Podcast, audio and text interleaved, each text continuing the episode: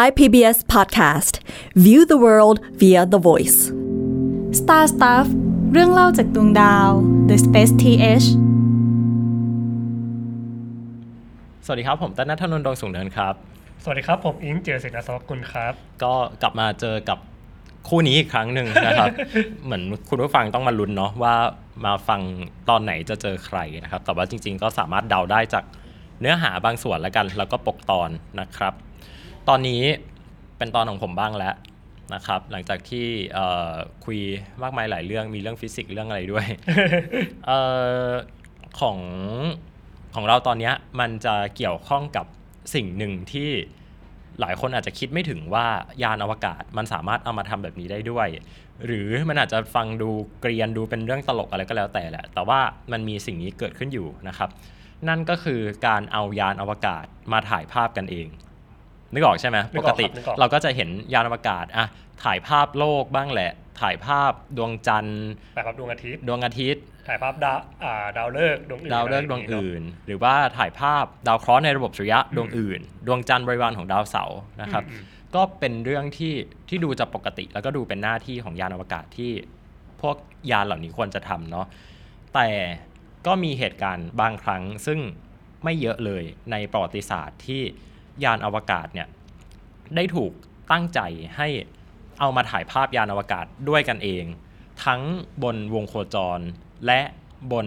พื้นผิวของดาวเคราะห์ดวงอื่นด้วยนะครับ ซึ่งตอนนี้เนี่ยก็จะรวบรวมเอาเหตุการณ์สำคัญสำคัญๆเหล่านี้เนี่ยมาเล่าให้ฟังเพื่อที่จะเเหมือนกับเปรียบเทียบให้ฟังอะว่า คุยสนุกสนุกๆว่าเอ้ยมันเป็นไปได้นะหรืออะไรที่มันเป็นไปได้อะไรที่มันเป็นไปไม่ได้นะครับ ซึ่งต้องบอกว่าเอ่อเมื่อประมาณสัปดาห์สองสัปดาห์ก่อนเนี่ยเราเขียนบทความอันหนึงนะฮะลงใน Space TH ชื่อว่ารวมเหตุการณ์ยานอวกาศถ่ายภาพกันเองบนวงโคจรของดาวอังคาร ซึ่งเราก็จะเอ่อเล่าเป็นเคสต่อเคสแหละว่ามันเคยมีเหตุการณ์ที่นาซาเนี่ยเอายานอวกาศนะที่ชื่อว่า Mars Global Surveyor เนี่ย มาถ่ายยานอวกาศมา Express ของ ESA ได้นะครับเป็นเป็นเหตุการณ์ในประวัติศาสตร์ครั้งหนึ่ง แล้วก็เล่าต่อต่อมาหลาย ๆ เหตุการณ์ ซึ่งอะไรที่เป็นเชิงข้อมูลเนี่ยเราก็ได้เขียนเอาไว้ในบทความแล้วนะครับ แต่ว่าวันนี้อยากจะมาด้วยด้วยความที่ว่ามันเป็นบทสนทนาเนาะก็อยากชวนคุยด้วยอะอย่างแรกเลยก็คืออยากถามคุณอิงว่า คุณอิงรู้ เคยเคยรู้หรือว่ารู้มาก่อนหรือเปล่าว่ามันเคยมีเคสว่าเอายานอวกาศมาถ่ายภาพกันเอง หรือถ้ารู้อะ รู้จากอะไร ถ้าไม่รู้ รู้แล้วสิยังไงอะรู้อยู่กับอะคุณรู้ด้วยเอาเป็อะรู้วันนั้นอะอะคือถ้าไปพูดว่ารู้ก็ต้องรู้สิแล้วผมก็อยู่กับคุณด้วย คืออย่างแรกคืออ่าตอนที่คิดถึงเรื่องเนี้ยแรก ๆ คือตอนที่ผมกับคุณเติ้ลอะโดดเรียนเพื่อไปฟังอ่างานของนาริศอือฮึ เมื่อนานมาแล้ว นานมาแล้วสมัยตอนผมอยู่มครับ .4 คุณเติ้ลอยู่มครับ .5 ซึ่งซึ่งสมัยนั้นก็แบบเป็นเด็กเรียนโดดเรียนเพื่อไปงานอ่นาริศนาริศอ่าที่จัดขึ้นที่อ่าชื่ออะไรนะอ่าที่แถวตึกสยามยามาฮ่าปะอ่าถึงแถวสตึกยามยามาฮ่าใช่ตรงใช่แถวสยามตรงนั้นนั่นแหละครับอือฮึอ่าอาจารย์สลันที่ครับเป็นผอของนาริศครับเนาะตอนนั้นอาจารย์ยังเป็นรองผู้อำนวยการอยู่เลยอืมใช่สมัยตอนที่แกยังเป็นรองผู้อำนวยการอยู่ แกก็ เล่าให้ฟังถึงเรื่องตัวยานมา global surveyor ขึ้นมาอือฮึให้ฟังว่ายานมา global surveyor ครับแกอยากดูรูปของตัวดาวอังคารมากเลย หรืออือฮึรูปของดวงจันทร์ด้วยความละเอียดสูงๆเนี่ยอือฮึมันแทบเป็นไปไม่ได้เลย คือถ้าเกิดสมมติเราเราเราย้อนกลับไปสมัยก่อนที่เราจะส่งมนุษย์ไปเหยียบดวงจันทร์อืมในช่วงที่เราวางแผนว่าจะส่งมนุษย์ไปอยู่ตรงไหนดีอะถ้าเกิดอ่าท่านผู้ฟังเห็นภาพใน YouTube เนี่ยจะเห็นว่าภาพอะมันไม่ได้สวยเลยใช่ เป็นภาพใช่ที่แย่มากคือเหมือนภาพที่มาจากภาพโลบิ t เลทที่มีน้อยมีแกรนเยอะมากอ่าฮะแล้วก็ช่วงของชาร์โดของภาพอะมันจะแย่มากเลยถูกใช่ไหมใช่ใช่คือคือคือผมสงสัยมากเลยว่าคนสมัยนั้นอะทำได้ไงในการที่แบบว่ามองภาพว่าไอ้ไอ้จุดเนี้ยมันคือหินนะหรืออ่าฮะจุดเนี้ยมันคือหลุมอุกกาบาตใช่หรือแม้แต่ใช่ไอ้จุดจุดเนี้ยมันคืออ่าพื้นผิวของดวงจันทร์คือเอาดวงจันทร์ดวงจันทร์ก่อนเออเออดแย่วงจัมานกทร์ก่อนแย่มาก หรือภาพแรกที่มาจากตัวไพโอเนียสี่ครับ แย่เหมือนกันอ่าอ่าอ่ามันก็มันก็แย่เหมือนกันแหละเอาเอาอาจจะเห็นแบบไอ้ภาพที่อ่าใช้ที่สีทีม เทียน JPL เอาวาด สีเทียนมาวาดอันเอนั้นอนะเออแต่ซึ่งภาพหลังจากที่โปรเสร็จแล้วอะมันก็พอๆอย่างก็นั้นแหละก็แย่พอกัน โอเค ซึ่งซึ่งซึ่งมันก็จะเป็นอย่างนั้น แต่แต่ทีเนี้ยไอ้ไอ้ไอ้วิธีที่ทำให้เขารู้ว่า ไอ้จุดเนี้ยมันคือก้อนหินนะ แล้วก็ไอ้อือฮึจุดเนี้ยมันคือพื้นผิวหรืออ่าอะไรบางอย่าง something ที่อยู่ตรงนั้นอะเขามีกระบวนการในการทำอยู่ เนื่องจากเมื่อก่อนเนี่ยในการส่งข้อมูลอะ เรายังไม่มีการ cache ข้อมูลอ่าฮะของยานอวกาศเพิ่งมามีการ cache ข้อมูลในสมัยตัวยาน Voyager ครับกับสองเองอ่าฮะ cache ก็คือการบันทึกอะคือเมื่อก่อนอะเขาจะเรียกกล้องพวกเนี้ยว่ากล้อง television camera ถูกต้องทีวีทีวีคาเมราก็คือแบบภาพ stream ตรงมาที่โลกอย่างเดียวเลยถูกต้องไม่สามารถที่จะเก็บบันทึกลงในดิสหรือว่าอะไรก็แล้วแต่ เพราะว่าตอนนั้นเนี่ยเทคโนโลยีการจัดเก็บข้อมูลพวก SSD หรือว่าพวกแบบ memory อะไรต่างๆเนี่ยมันยังไม่ได้ดีเท่าปัจจุบันมันยังเป็นเทปอยู่เลยคุณอะมันยังเป็นเทปอยู่เลยใช่ซึ่งซึ่งพอเป็นเทปเนี่ยอย่างแรกคือคุณส่งไปยานอวกาศหนึ่งลำเราส่งไปกี่เดือนสี่ห้าเดือนแล้วอ่าฮะถูกไหมเทปยุ่ยละอ่าฮะคุณก็ไม่ได้สามารถทำอะไรได้แล้ว ดังนั้นเราเราไม่มีเทคโนโลยีในการที่จะถนอมอุปกรณ์ครับในการบันทึกข้อมูลได้อืมแล้วสามารถ cache มันได้นาน แค่เก็บข้อมูลเท่ากับแลบอือฮึที่ทุกวันนี้เรามีอยู่อะมันก็ยากแล้วใช่ถูกไหมใช่ล่ะดังนั้น ข้อมูลที่มันส่งมาบิตมันจะน้อยครับจะเป็นแค่ประมาณ4บิต6บิตอือฮึไม่ถึง 8 บิตพูดอย่างนี้ดีกว่า ซึ่งวิธีในการแก้ปัญหาของเขาในสมัยนั้นอะคืออัลกอริทึมหนึ่งที่เรียกว่า C L A H E อือฮึ Cake Algorithm เป็นวิธีในการที่ขยายเพิ่มบิตเรทอือฮึของข้อมูลคือเขาจะตัดตัวข้อมูลส่วนที่เราไม่ต้องการออกไป แล้วทำการขยายข้อมูล bit rate ช่วงต่างๆออกมา ดังนั้นเราจะเห็นรายละเอียดที่อยู่ด้านหลังข้อมูลอะออกมาเยอะมากขึ้นเลยอืมอืมอืม กลายเป็นว่าโอเคกลายเป็นเรื่องพูดถึงอ่าการถ่ายภาพซึ่งดีซึ่งคุณปูมาดีมากเออเพราะว่าเพราะว่าสิ่งที่ผมกำลังจะพูดต่อก็คือ พอ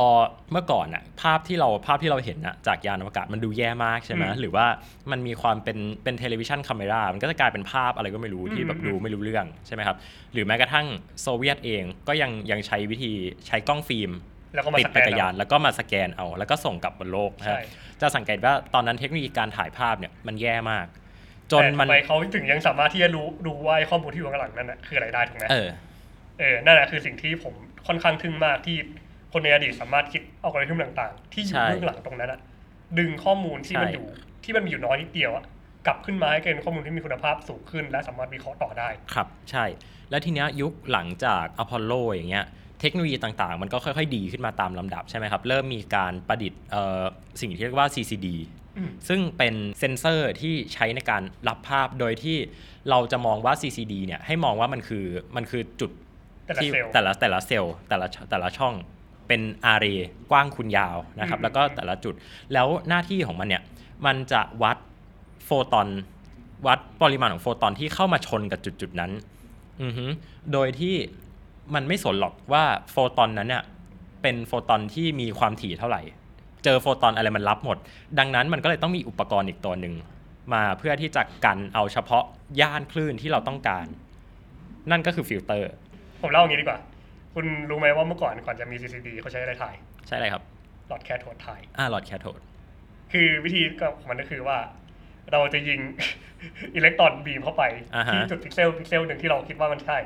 แล้วก็ยิงเนี้ยปุ๊บปุ๊บปุ๊บปุ๊บปุ๊บปุ๊บปุ๊บปุ๊บปุ๊บเหมือนทีวีเมื่อก่อนที่เรายิงอ่าอ่าจุดทีละจุดหยุดไปทีที่ละจุดปึ๊บปึ๊บปึ๊บเขาเรียกว่า scanningใช่ scanning แต่ไอ้จุดเนี้ยคือ scanning เหมือนกัน แต่สแกนทีละจุดที่ charge couple อ่าฮะแล้วก็ดึงข้อมูลกลับมาว่าข้อมูลเท่าไหร่ โอเค แล้วทำอย่างเงี้ยไปทีละจุดทีละจุดอ่าด้วยความเร็วอ่า ประมาณ 5 ล้านครั้งต่อวินาทีครับ 5ล้านครั้งต่อวินาทีนะคุณก็คือ5เฮิร์ตซ์5เอ้ยล้านห้าครั้งห้านะห้าล้านครั้งก็คือห้า5เมกะเฮิรตซ์นะห้าเมกะเฮิร์ตซ์ห้าเมกะเฮิร์ตซ์ เยอะมากนะคุณ เอ้ยในการที่จะอืม สแกนข้อมูลอย่างเงี้ยห้าล้านครั้งเลยนะ มันเยอะมากเลย ซึ่งเทคโนโลยีอันเนี้ยมันเป็นเทคโนโลยีที่เก่าถามว่าเก่าไหมเก่า แต่มันสามารถอย่างแรกคือ มันส่งข้อมูลทีละพิกเซลออกมาอ่าฮะไม่เหมือนทุกวันนี้ที่เราส่งทีทีเดียวอย่างเช่น global shutter ใช่ไหมอ่าฮะที่เราส่งทีเดียวปุ้มแล้วข้อมูลทุกพิกเซลอะออกมาครับพร้อมกันอืมเราเก็บไม่ทันครับเมื่อก่อนเราเลยต้องใช้วิธีแบบนี้แล้วเมื่อก่อนเรายังไม่มี semiconductor อ่าที่สามารถอ่าเก็บข้อมูลอะ มาได้ครับดังนั้นสิ่งที่เกิดขึ้นคือเราเราเลยต้องใช้วิธีแบบนี้แหละ โบราณโบราณใช้อีครับหลอดแคโทดอะในการอ่าฉายก่อน เมื่อก่อนเลยเลยมีเรื่องที่บอกว่า เราอะเก็บข้อมูลจากทีวีอะไม่ได้ อ่าใช่ วิธีก็คือต้องมานั่งเอาม้วนฟิล์มอะแล้วก็เทปเออเทปปิ้งเทปปิ้งเออมานั่งฉายกับตัวทีวีเออคือมาเอาถ่ายฟิล์มมาถ่ายทีวีอะทีวีเออเพื่อที่ได้เอามาฉายอีกทีหนึ่งอือฮึเป็นรายการย้อนหลังได้ ใช่ใช่ไอเนี่ยคือสิ่งที่ เมื่อก่อนอะแล้วโคตรเจ๋งเลยเราเนี่ยก็คือสาเหตุว่าทำไมอะภาพเราสามารถถ่ายทอดสดโครงการอพอลโลลงจอดบนดวงจันทร์กลับมาที่โลกได้ แต่ใช่ว่าภาพฟิล์มที่เราเห็นน่ะที่เป็นแบบนักบินอวกาศบันทึกแล้วเอากล้องเอากล้อง Hasselblad ไปแบบอืมไปฉายถ่ายภาพต่างๆอะมันต้องรอส่งกลับมาที่โลก ดังนั้นกล้อง Apollo ที่เราเห็นผ่านทีวีอะกับกล้องที่เราเห็น แบบที่เขาเอากล้องฟิล์มแล้วเอาฟิล์มมาล้างอะอันนั้นอะจะเป็นคนละ footage กัน ใช่ เออ ผู้ฟังที่ดูทาง YouTube ก็จะเห็นภาพอ่าว่าแบบว่าภาพมันแย่จัง มันเนื่องจากว่าอย่างแรกถ่ายทอดสดที่ได้ข้อมูลมา ใช่ มันแย่ อย่างที่สองคือเราถ่ายด้วยเอาฟิล์มอัดจอทีวีอีกทีนึงอืมเพื่อที่จะได้บันทึกภาพทางประวัติศาสตร์นั้นนะเก็บเอาไว้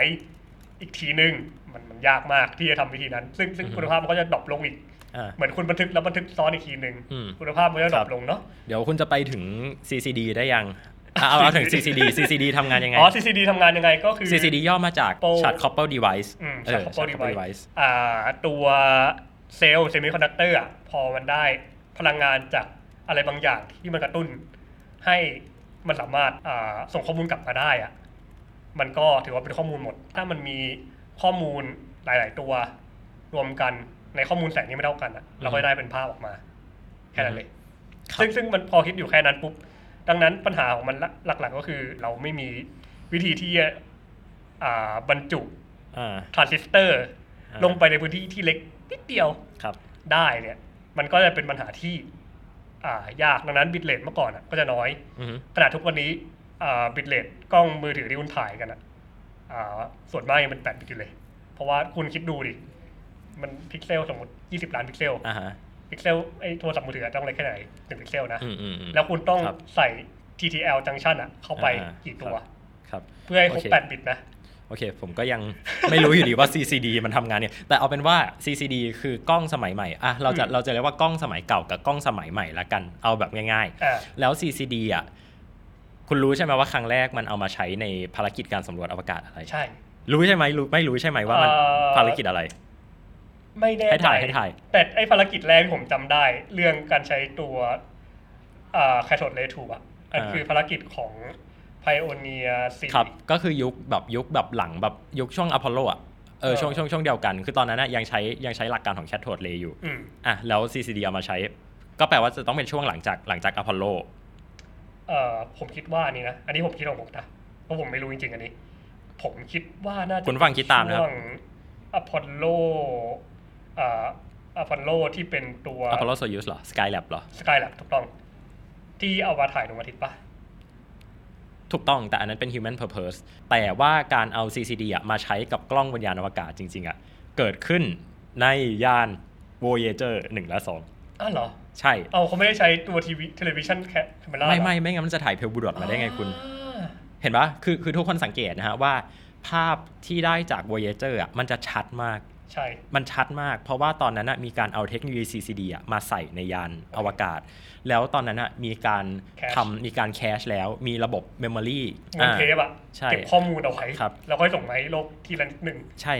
ครับแล้วก็เราก็ค่อยๆ เป็นครั้งแรกที่ที่การส่งสัญญาณจากยานอวกาศอะเมื่อมันถูกแคชเอาไว้แล้วอะมันก็ได้ทำให้การถ่ายภาพครั้งหนึ่งอะกินระยะเวลานานมาก แล้วก็ค่อยๆ บันทึกลงในลงในเมมโมรีแล้วก็ค่อยๆ ใช้ตัวเสาสัญญาณไฮเกนอะเทนา ถ่ายทอดเออไม่ใช่ถ่ายทอดสิ transmit ส่งสัญญาณอะเป็นลักษณะดิจิตอลอะกลับมาที่โลก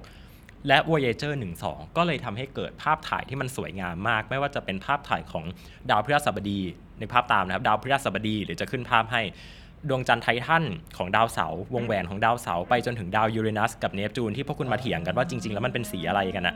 เกิดจาก CCD ของ Voyager อ่าโอเคแต่แต่ Voyager กล้องของเขาเนี่ยมันมันเป็นกล้องที่ถูกออกแบบมาให้ถ่ายภาพของดาวแบบในลักษณะทั้งดวง หรือว่า full disk นะครับการถ่ายภาพทั้งดวง เทคโนโลยีที่จะเกิดขึ้นหลังจากนั้นเนี่ยก็คือการเอา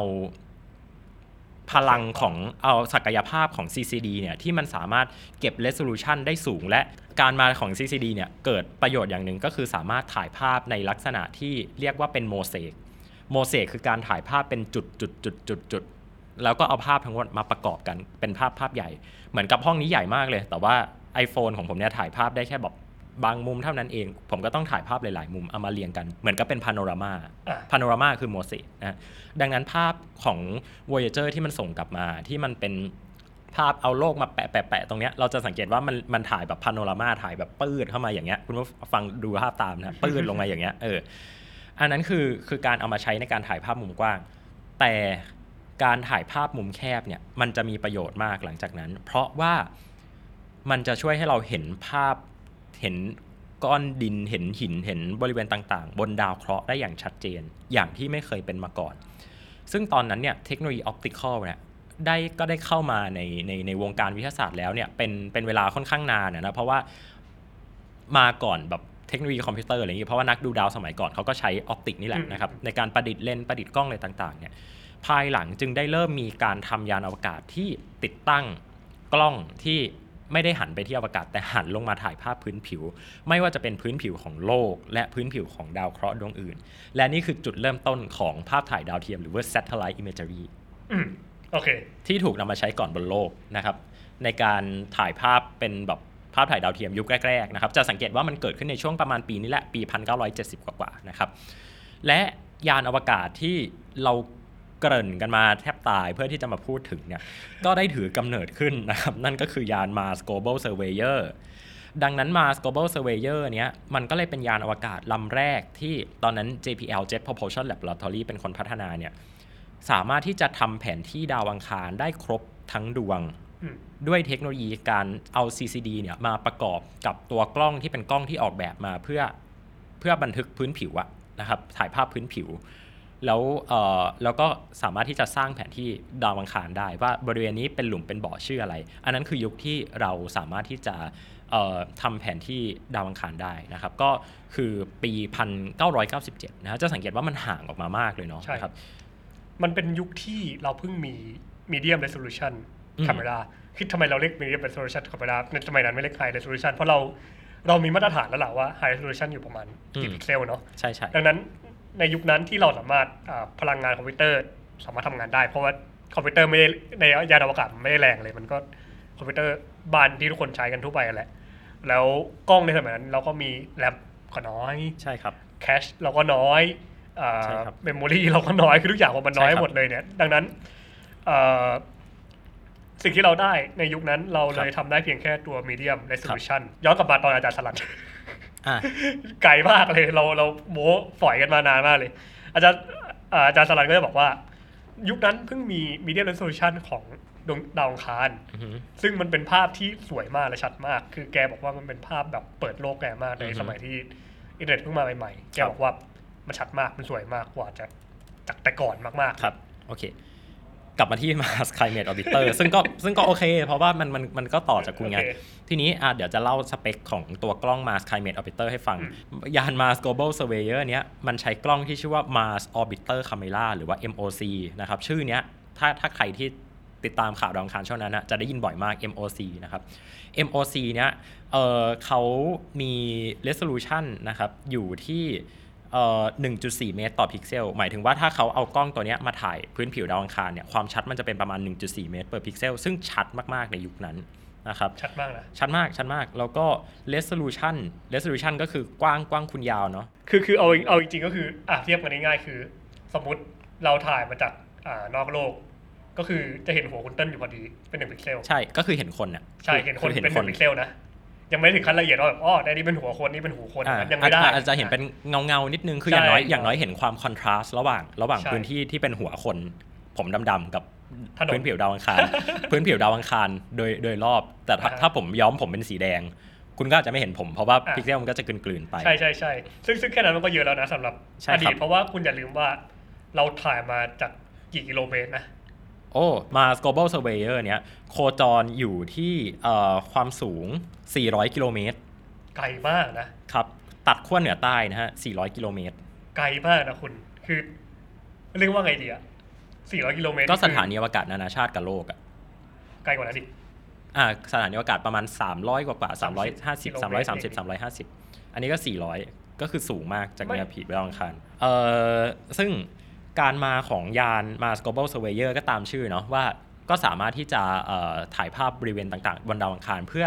ชี้เป้าหมายให้กับยานอวกาศในอนาคตที่จะมาลงจอดบนพื้นผิวดาวอังคารได้นะครับ ทีนี้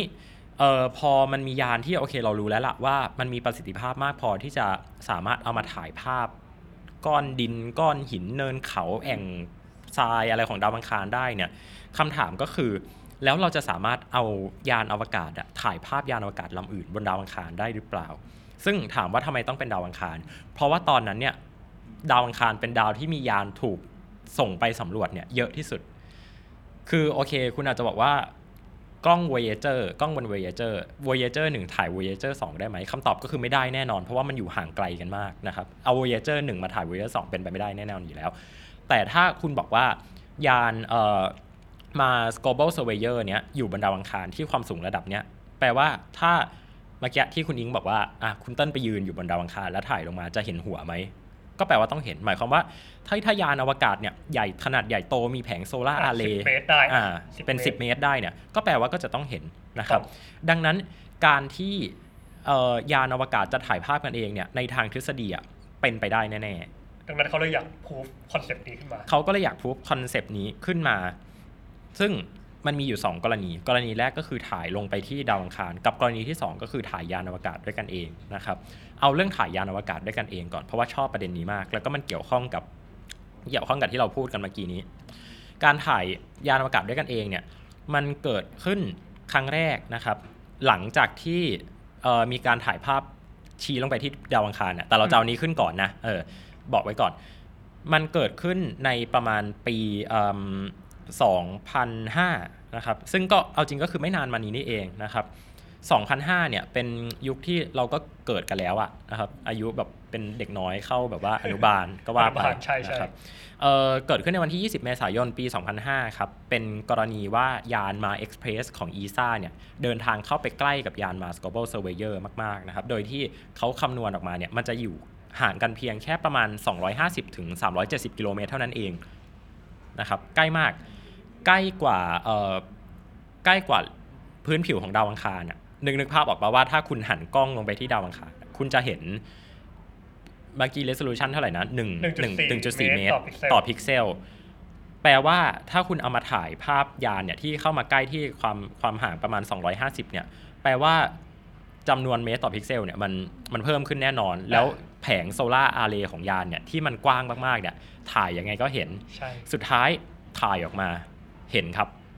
เออถ้าใครที่เอ่อชมพอดแคสต์ที่เป็นวิดีโอเนี่ยก็ก็จะขึ้นภาพเอาไว้ให้บนบนหน้าจอนะครับ ซึ่งมันไม่ได้เป็นภาพแบบชัดเจนอะไรเลยนะ มันจะเป็นพิกเซลแบบหยิกหยิกหยิกหยิกหยิกอะใช่ใช่เป็นขั้นบันได คือพิกเซลมันจะเป็นขั้นบันได ซึ่งปรากฏการณ์เนี้ยเขาเขาเรียกว่า jaggy jaggy คือการที่พิกเซลมันเป็นสี่เหลี่ยมเนาะเป็นสี่เหลี่ยม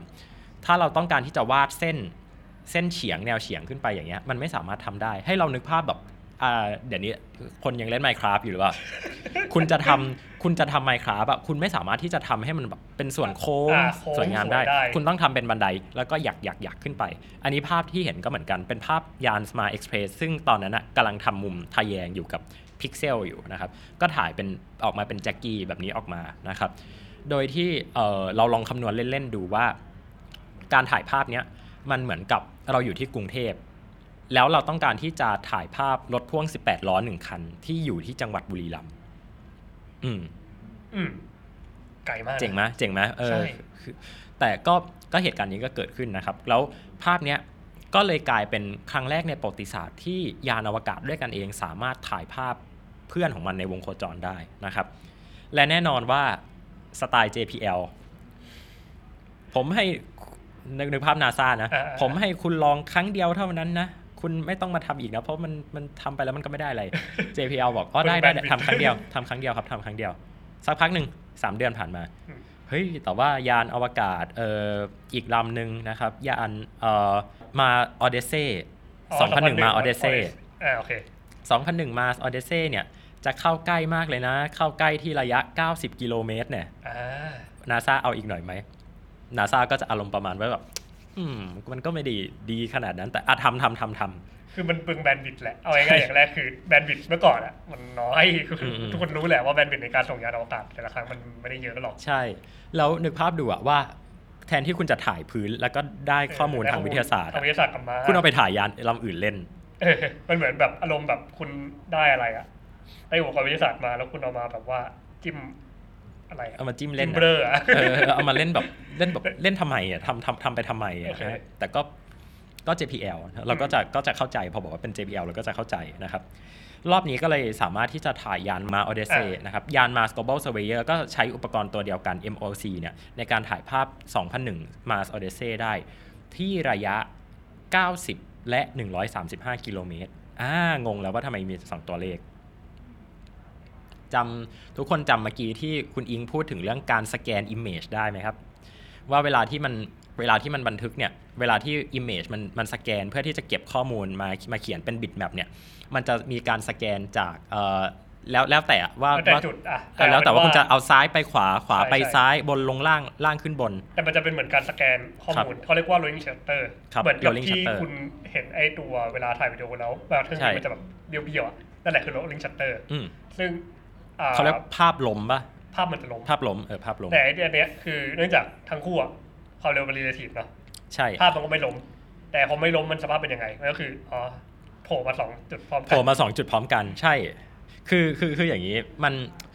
มันเกิดจากหลายปรากฏการณ์มากนะครับหนึ่งก็คือตัวยาน2001 Mars Odyssey เนี่ยก็กำลังเคลื่อนที่อยู่อ่าฮะในเคลื่อนที่อยู่ด้วยความเร็วมากๆนะครับ ในขณะที่กล้องของเอ่อกล้องของยาน Mars Global Surveyor เนี่ยก็ต้องหันตาม ก็ต้องหันตามเพื่อที่จะเพื่อที่จะถ่ายนะครับ เพราะว่าถ้าไม่หันตามเนี่ยมันก็จะถ่ายไม่ได้ เพราะว่าชัตเตอร์มันก็ยังวิ่งไม่เสร็จอยู่เลยอะไรเงี้ยคือ speed shutter ถ้าพูดตรงคือมันช้าการสแกนของมันช้ามาก กล้องก็ต้องหันตามยานก็ต้องหันตาม ทีเนี้ยมันก็เลยเกิดปรากฏการณ์เมื่อกี้ที่คุณอิงพูดว่าในภาพอะเราจะเห็นยานอวกาศเอ่อ2001 Mars Odyssey เนี่ยปรากฏขึ้นถึง 2 ครั้งในชัตเตอร์เดียวกัน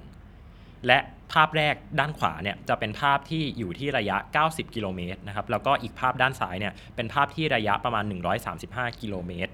โดยที่ภาพด้านซ้ายแน่นอนว่ามันจะต้องเล็กกว่า เพราะว่ามันอยู่ไปไกลกว่าใช่ไหมครับ แต่ภาพเนี้ยเป็นภาพที่คนไม่ค่อยเห็น แต่เรารู้สึกว่ามันมันเป็นภาพที่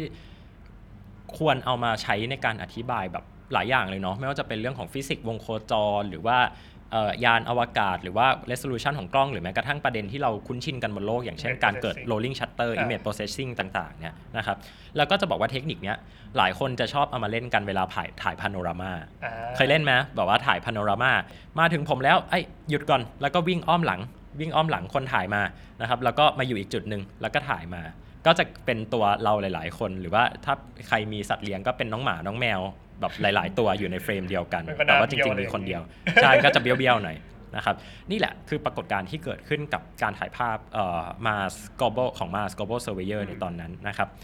และหลังจากนั้นเราก็แทบไม่ได้เห็นการเอายาน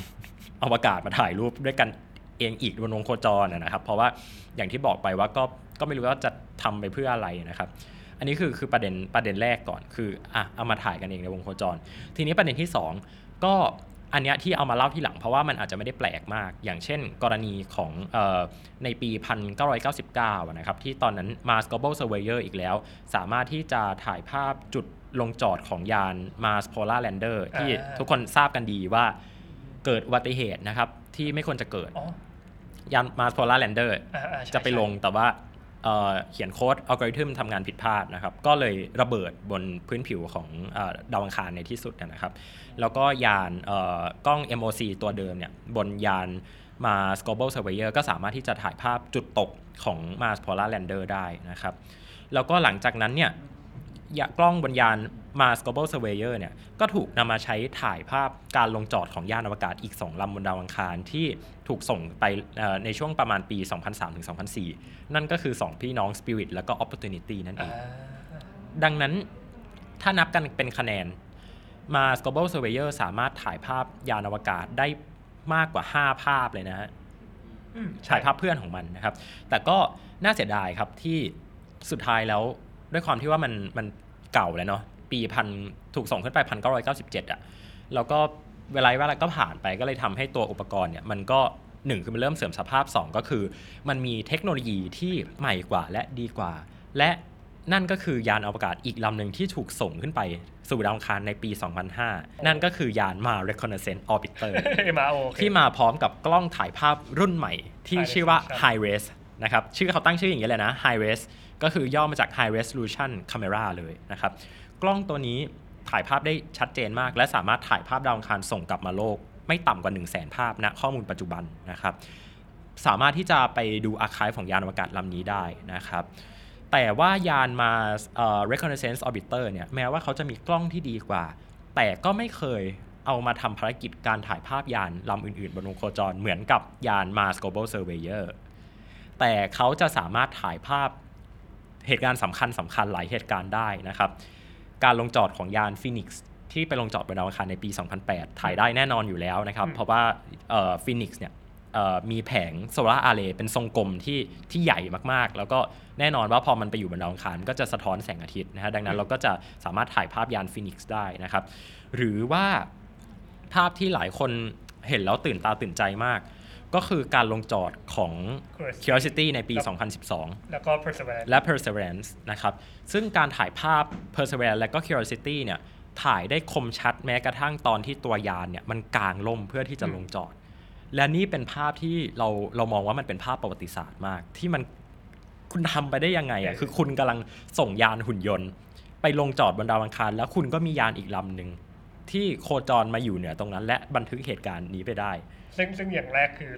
คุณจะลืมว่าเหตุการณ์ทั้งหมดอะมันมันต้องถูกตั้งโปรแกรมไว้ก่อนนะถูกต้องมันไม่ใช่ความบังเอิญนะ คือเขาต้องคิดอยู่แล้วว่า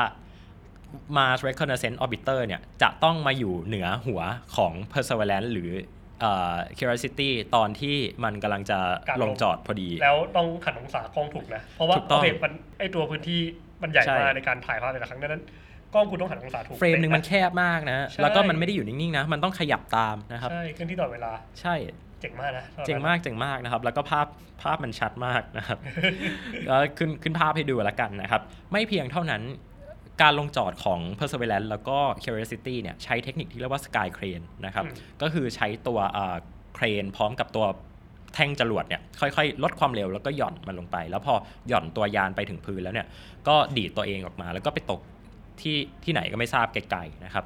ก็สามารถที่จะถ่ายภาพจุดที่ตัวสกายเครนเนี่ยมันไปตกได้ด้วย หรือว่าไปถ่ายภาพจุดที่ตัว heat shield หรือว่าแผ่นกันความร้อนของยานเนี่ยมันไปตกอยู่ได้ด้วยนะครับ นั่นก็เลยทำให้ยานอวกาศมา Reconnaissance Orbiter เนี้ยกลายเป็นยานเราจะชอบเรียกส่วนตัวว่ายานนักเก็บศพ เพราะว่าโอเคมันมีเคสที่สำเร็จ แต่เคสที่ไม่ประสบความสำเร็จมันก็มีนะฮะอย่างเช่นกรณีของยาน Beagle 2 ของ ESA นะฮะที่ถูกส่งไปดาวอังคาร แต่ว่าก็ลงจอดผิดพลาดใช่นะครับใช่หรือยานเทียนเวิร์นวันของจีนนะครับอืมที่ตอนนี้น้องก็ตุยแล้วตุยแล้วนะครับ ก็สามารถที่จะถ่ายภาพออกมาไว้ได้นะคืคอรับคืออะผมแทรกนิดเดียวอย่าง b i g o 2ใช่ปะซึ่ง b i g o 2อะ มันลงช่วงปี 2003อ่าฮะแต่ มาในคอนเทนต์ออเปเตอร์อะมันมาปีสองพัน2005ห้าอืมดังนั้นมันแล้วมันเพิ่งมาถ่ายรูปใช่ทีหลังด้วยนะใช่แบบใช่เป็นสิบปีแล้วด้วย ใช่แปลว่าซึ่ง Mars ไอ้สิ่ง Global Surveyor ไม่เจออืมแปลว่า Mars Global Surveyor ไม่เคยถ่ายได้ ใช่ไม่เคยถ่ายได้ แต่ว่า MRO ถ่ายได้อือฮึซึ่งแปลอย่างแรกคือพิกเซลเขาสูงกว่า อย่างที่สองคือ เราเห็นแม้กระทั่งว่าอ๋อที่มันทำงานไม่สำเร็จอะจริงๆ คือมันลงจอดสมสมบูรณ์แล้วอือฮึแต่ว่าไอ้ตัวอะไรนะ โซล่าเรียนสุดท้ายอะมันเป็นติดหินอ่าแล้วก็เลยทำให้เสาอากาศอะมันยังไม่สามารถที่จะกางได้ เพราะว่าพอมันติดหินเนี่ยไอ้เสาอากาศมันก็ถูกตั้งค่าว่าต้องกางเสร็จก่อนนะถึงจะเปิดเสาอากาศได้อ๋อดังนั้นมันเลยไม่สามารถส่งข้อมูลกลับมาได้ ก็เลยเป็นเป็นบั๊กของการการคิวใช่การจัดคิคิววอะลำดับคิวในดังนั้เชิงนโปรพอแกรมมิ่งเสาอากาศมันไม่กางมันก็ทำอะไรไม่ได้ถูกไหมครับมันก็อ่าส่งข้อมูลกลับมาไม่ได้นี่ไงครับ คุณถึงได้ต้องมี asynchronous เพราะทุกอย่างเป็น synchronous แบบว่าเจอ blocking I/O เข้าไปอ่าบึ้มเลยนะคใช่รับใช่เข้าใจอะอันนี้คือคือเคสของการถ่ายภาพนะครับ ซึ่ง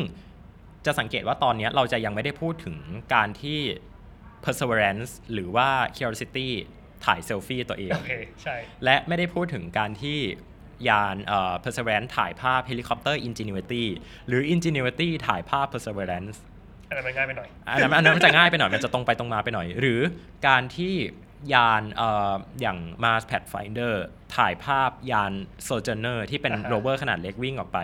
หรือว่ายานจู้หรงนะครับถ่ายภาพยานตัวเองเทียนเวินตัวเองอ๋อโอเคแล้วก็เทียนเวินหรือยาน Insight ถ่ายเซลฟี่ตัวเอง อันนี้เราจะเราจะไม่นับในในในตอนนี้นะครับ โอเคอะอันเนี้ยก็คือเรื่องราวที่ที่หยิบมาเล่าให้ฟังว่ามันมีเคสอย่างนี้อยู่ ซึ่งอย่างที่บอกไปว่าเราอาจจะแบบเห็นว่าสมมุติว่า เอาภาพเนี้ยมาโพสต์ลงใน Facebook อะคุณผู้ฟังคุณผู้ชมทุกคนก็จะเห็นว่ามันเป็นภาพภาพหนึ่งที่มันไม่ได้มีสตอรี่อะไรเนาะก็โอเคยานอวกาศถ่ายภาพกันเองแล้วไงต่อ แต่ว่าจริง ๆ แล้วอะการที่มันจะทำแบบนี้ได้อะมันมีประวัติศาสตร์ย้อนกลับไปแบบที่เราสองคนมาเล่าให้ทุกคนฟังอะว่าตั้งแต่ในยุคเมื่อก่อนที่กล้องมันห่วยแตกมากเป็นแบบ แคทโทดเรย์แล้วก็อ่าจากจากแบบยุคเป็นฟิล์มก่อน แล้วก็เป็นอ่าแคทโทดเรย์แล้วก็เริ่มมีการประดิษฐ์ CCD นะครับแล้วก็ทุกวันนี้เนี่ย CCD ก็กลายเป็นอุปกรณ์ชิ้นหนึ่งที่สำคัญมากๆ ไม่ใช่แค่ในวงการดาราศาสตร์ แต่ว่าก็อยู่กับตัวพวกเราทุกคนนี่แหละอยู่กับเราทุกคนเลยอยู่เราทุกทุกคนจริงๆ ทุกคนมือถือก็มีกล้องใช่ถ่ายภาพกล้องติดอืมหน้ารถ อะไรก็ตามอืมใช้ CCTV หมดเลย ใช่ แล้วนี่เปิดวันนี้เปิดตัว Apple Vision Pro ก็มี CCD ที่แบบจ่อมาที่ หน้าของคุณใช่แล้วก็ใช้ แล้วก็พอมันเป็น CCD มันวัดจำนวนโฟตอน คุณจะวัดมันด้วยเอ่อด้วยคลื่นความถี่ใดก็ได้ตามที่คุณอยากจะฟิลเตอร์มา ดังนั้นอะไอตัวกล้องแบบกล้องทหารน่ะที่เป็นแบบ Night Vision น่ะที่แบบเห็นเป็นเขียวๆอะเออจริง ๆ แล้วมันไม่ได้ว่าทำให้เห็นในที่มืดได้นะไม่ใช่ ไม่ใช่ มันมันเป็นใช้มันเป็นก็จะมันเป็น CCD มันไม่ใช่ CCTV เอามาโชว์มันใช้นี่เว้ยมันใช้อ่า skin generator อ๋ อ เออว่ะ มันเป็นอ่าอ่า multiplier ถูก อ๋อ ไม่งั้นต้องบอกว่ากล้องอินฟราเรดกล้องกล้องอินฟราเรดทั่วไป ใช่เออกล้องอินฟราเรดโอเคโอเค ตัดเป็นอินฟราเรดโอเคบล็อกอินฟราเรดหรือว่ากล้องอินฟราเรดเนี่ยที่หลายคนติดกล้องวงจรปิดกันที่บ้านเนี่ยเราก็จะเห็นว่ามันมีเหมือนกับเป็นหลอดเอ่อหลอดไฟดวงเล็กๆใช่ไหมจริงๆ แล้วมันก็ดูไม่ได้ติดไฟอะไรใช่ไหมเพราะว่าถ้ามันติดไปเนี่ยขโมยก็ ก็จะไม่ก็จะก็จะมองเห็นแล้วก็จะไม่เข้ามาว่าอันเอ้ยมีกล้องก็ไม่ก็ไม่ขโมยแล้วก็ได้นะเขาก็เลยต้องแบบซ่อนๆไว้ แล้วเขาก็เลยต้องใช้แสงที่ขโมยอะมองไม่เห็นก็คือใช้อินฟราเรดออกมานะครับให้มันสะท้อนกันหน้าขโมยอะเล่าอย่างนี้ดีกว่า คือคือทำไมเราต้องใช้อินฟราเรดทำไมคุณเต้นก็เรามองไม่เห็นไงไม่ใช่ทำไม จริง ๆ แล้วอินฟราเรดที่เราใช้เนี่ยเพราะว่าจริง ๆ แล้วอะตัว CCD อะ มันจับอินฟราเรดดีกว่า อ๋อเขากล้องธรรมดาทั่วไปที่เราใช้กันเขาก็เลยต้องใส่ฟิลเตอร์เพื่อที่จะบล็อกอินฟราเรดถูกต้องอ่าคือมันจับอินฟราเรดดีกว่า ความถี่พลังงานมันครับอ่าไม่ได้สูงกว่าหรอก แต่ว่ามันเป็นสมบัติของตัวซีอ่า semiconductor ตัวหนึ่งอ่าจำไม่ได้แล้วว่าคืออะไร แต่ว่าอ่าสมบัติตัวเนี้ยมันทำให้อ่าการจับในอินฟราเรดอะมันดีอ่าซึ่งซึ่งเวลาจับอินฟราเรดออกมาภาพที่เขาจะเป็นต้องเป็นขาวดำอะเพราะว่าเวลาภาพออกมา มันจะเป็นสีออกม่วง อ่าฮะๆเออดังนั้นเป็นเขาเลย false ทำเป็น color เออเขาก็เลยบอกว่าเออขาวดำไปแล้วกันมองเห็นเหมือนกันเออเออหรือแบบเขียวๆหรือแบบม่วงๆอะไรก็แล้วแต่ว่าใช่ใครชอบ ใช่ก็ก็ก็จะเป็นแบบนั้นแต่แต่ซึ่งก็จะเป็นเขาเรียกว่าอะไรนะเอ่อโมโนโมโนโมโนโครมอืมอ่า คือเป็นสีเดียว Gray โมโนโครม scale เกสเกล เกสเกล เป็นเป็นเกรสเกล ซึ่งซึ่งซึ่งนั่นเป็นผลของอ่าสมบัติของเซมิคอนดักเตอร์ใช่ทำให้เราต้องใช้ IR ขึ้นมา ใช่ อ๋อ แล้วก็อ่า CCD ทุกทุกตัวเป็นเกสเกลนะครับ CCD ไม่ไม่ใช่สเปกโตมิเตอร์ มันไม่รู้ทุกตัวมันไม่รู้คลื่นซึมอยู่อือหือพูดอย่างนี้ดีกว่าว่าอะคือตัวจะมีเลนส์อ่าขนาดเล็กอือหืออยู่หนึ่งพิกเซลจะมีหนึ่งตัวครับเป็นพิกเซลเล็กๆเล็กอือฮึๆเล็กๆเล็กๆในการที่จะอ่าเลือกเลือกสีตรงนั้นอย่างเดียวอืมซึ่งโอเค มันจะเริ่มไกลไปละอ่าผมว่าไว้คราวหน้าดีกว่าที่เราจะเล่าอไมว่าคุยเรื่องเรื่องกล้องกัเรื่อนงกล้องอย่างเดียวเลยผมเล่าให้ฟังว่ากล้องแต่ละตัวมันทำงานยังไงบ้างได้กว่าครับ ดังนั้นก็ก็คิดว่าตอนนี้น่าจะทำให้หลายคนแบบเวลาเจอภาพยานอวกาศมันถ่ายภาพกันเอง หรือว่าในอนาคตถ้ามันจะมีเกิดขึ้นนะก็ก็น่าจะตื่นเต้นกับกับ story ของมันมากขึ้นนะนะครับก็ตอนนี้ฝากเอาไว้ประมาณนี้แล้วกันครับดีถือว่าสนุกมากเป็นตอนที่ตอนหนึ่งที่สนุกมากเราเราเองยังชอบเลยตอนนี้นะครับ ใครที่อยากติดตามรายการพอดแคสต์ของพวกเรานะครับก็สามารถติดตามได้ผ่านทางช่องทางของไทย PBS Podcast นะครับ thaipbspodcast.com แล้วก็พอดแคสต์ที่ทุกคนกำลังฟังอยู่ตอนนี้ครับ แล้วก็ตอนนี้ผมเต้นนัทนนท์ดวงสูงเนินครับ ผมอิงเจอศิลป์สวัสกุลครับ ลาคุณผู้ฟังคุณผู้ชมทุกคนไปก่อน สวัสดีครับ สวัสดีครับ Star Stuff เรื่องเล่าจากดวงดาว The Space TH